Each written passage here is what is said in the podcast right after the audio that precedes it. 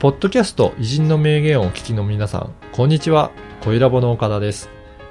ビジネスに生かす偉人の名言が開始となりました。今回は4回目となる回をご紹介したいと思います。久常先生、よろしくお願いします。はい4回目はどなたをご紹介いただけるでしょう4か回目はですね、笹崎達夫さんです。はい。この方はどういったことでしょうか？えー埼玉にある西北ハムというですね、えー皆さん、あの、ところご存知でしょうか？はい。現在では脳と食と健康のテーマパークうんになっていますけども、えー豚を使った養豚事業を開始した方でね、はい。えー現在400万人ほどの人が訪れる大テーマパークになっている。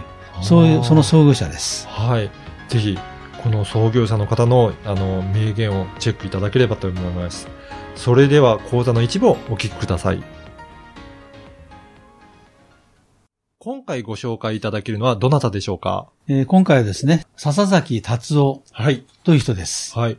まず、名言をご紹介いただければと思います。はい。えー我が輩は豚である。豚ですか？はい。すごい名言ですね。おかい。しいでしょ、ねこの、笹崎さんについて、まずはご紹介いただければと思います。はい。あの、先ほど言った我が輩は豚であるっていう言葉はね、あの、もちろん夏目漱石の我が輩は猫であるをもじったものなんですけども、はい。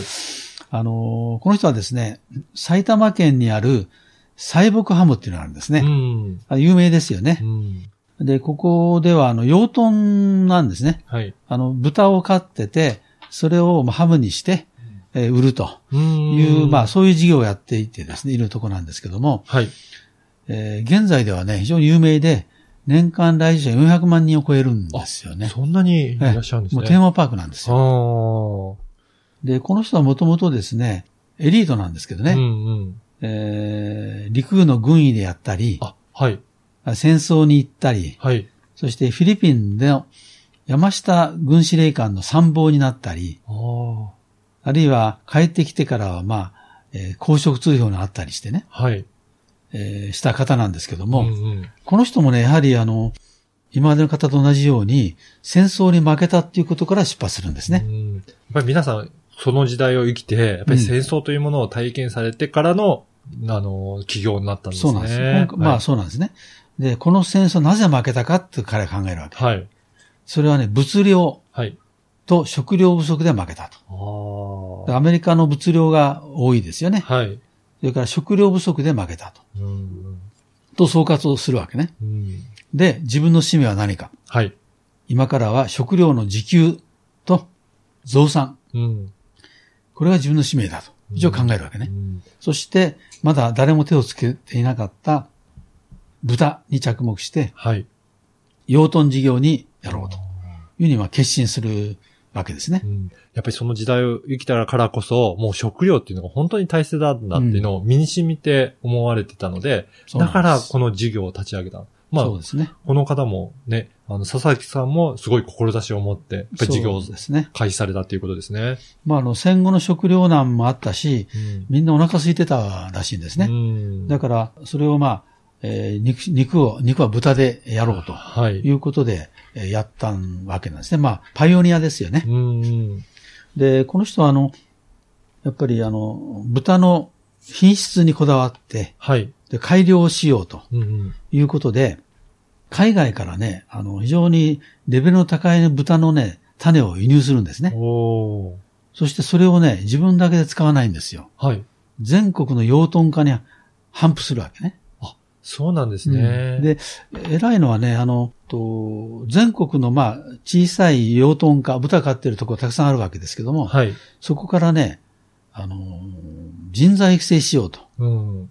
いうことで、細木研修生として、えーみんなね、呼ぶんですよ。はい。だから、全国の中小の養豚家がみんなね、ここに息子を送ったりするわけですね。はい。あるいは部下を。うん。で、そこで彼が教えたのは、豚と会話ができる人人間になれってわけ。本当すごいですね。はい。ね、それが細木スピリッツはい。だっていうわけ。はい。だから、そこでそうやった人材が全国の地域で養豚の振興になっているわけね。あだから、自分だけでやるんじゃないんですねー。そうなんですね。だから、その業界自体をもう発展させて、うんまあ、強いては日本全体にそういった養豚のあのお肉を行き渡らせるっていうのは、そういった志をもとにやるのでで、すもう独占しないということなんですね。だから、あの、前のあの、な波越徳次郎もそうでしたよね。うん、そうですね。起業家としてもそういう、なんていうかな、あの自分のところを良くするというよりも、はい。一つの分野を、あの、構築しようとするね、うん開発しようとしてるんじゃないですかね、業界を。うんだからだいぶ先を見据えてるっていうことですよね。うんこの場合は業界を作ったと言っていいよね。そうですよね。うんはい。いかがだったでしょうか？このビジネスに活かす偉人の名言は約20分から30分ぐらいの音声講座で偉人の名言の解説やビジネスに活かすヒント、あとはおすすめの書籍や偉人館の紹介もしています。毎週月曜日に久常先生のこの音声講座がメールでお届けいたします。で会費は月額2000円ですので、1ヶ月で4回も久常先生のビジネス講座を受講できるので、まあ、大変お得な値段となっておりますので、ぜひ会員になっていただければと思います。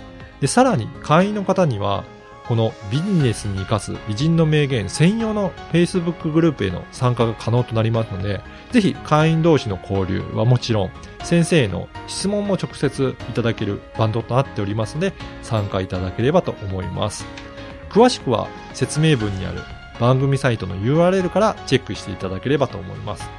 そしてなんと、今お申し込みいただけると、2回分が無料で聞けるキャンペーンを実施しています。こちらも URL からお申し込みいただければと思います。久瀬先生、最後にポッドキャストリスナーに向けてメッセージをお願いします。はい。それでは音声講座でお会いしましょう。